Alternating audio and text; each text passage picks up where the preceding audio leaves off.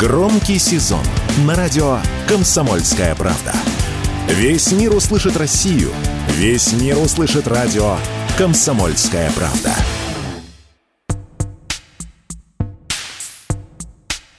Майнинг в России хотят признать отраслью промышленности – с предложением о легализации добычи криптовалюты и присвоением этой сферы кода АКВЭД выступили крупнейшие игроки рынка BitRiver. Свою идею они направили в Минпромторг.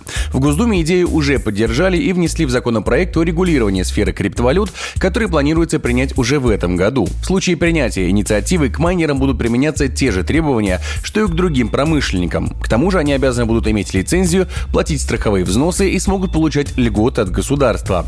По мнению экспертов, правовое регулирование регулирование сферы добычи криптовалют сегодня необходимо, потому что майнинг есть, но права майнеров никак не защищены. Об этом Радио КП рассказал аналитик рынка криптовалют Виктор Першиков. Для отрасли добычи криптовалюты в России любое законодательство – это уже преимущество, потому что в настоящее время сфера не зарегулирована. И в этой связи получается несколько подвешенное состояние. То есть, с одной стороны, майнинг в России не запрещен, им занимаются, причем в промышленных масштабах. Но, с другой стороны, есть большое количество непонимания того, как именно в тех или иных ситуациях вести свою деятельность. даже несмотря на то, что майнеры платят налоги, все равно остается очень много вещей, которые нужно определить законодательно. В первую очередь, части того, что эта деятельность должна быть регулируемой, они должны понимать, э, что их права защищены. В то же время эксперты уверены, что далеко не все игроки рынка согласятся на выход из тени. Крупным игрокам выгодно обрести легальный статус, а те, кто делает это не всегда законным путем, так и останется вне правового поля.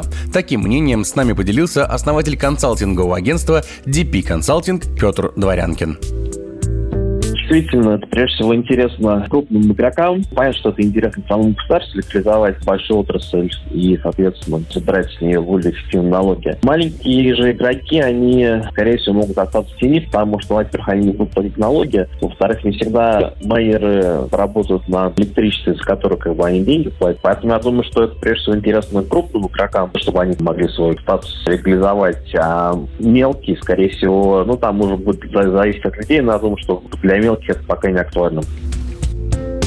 Регулирование сферы добычи криптовалют давно обсуждается в правительстве. Доля майнинга в России превышает 1% общего потребления электроэнергии. К концу первой половины этого года наша страна по темпам роста отрасли даже сравнялась с США.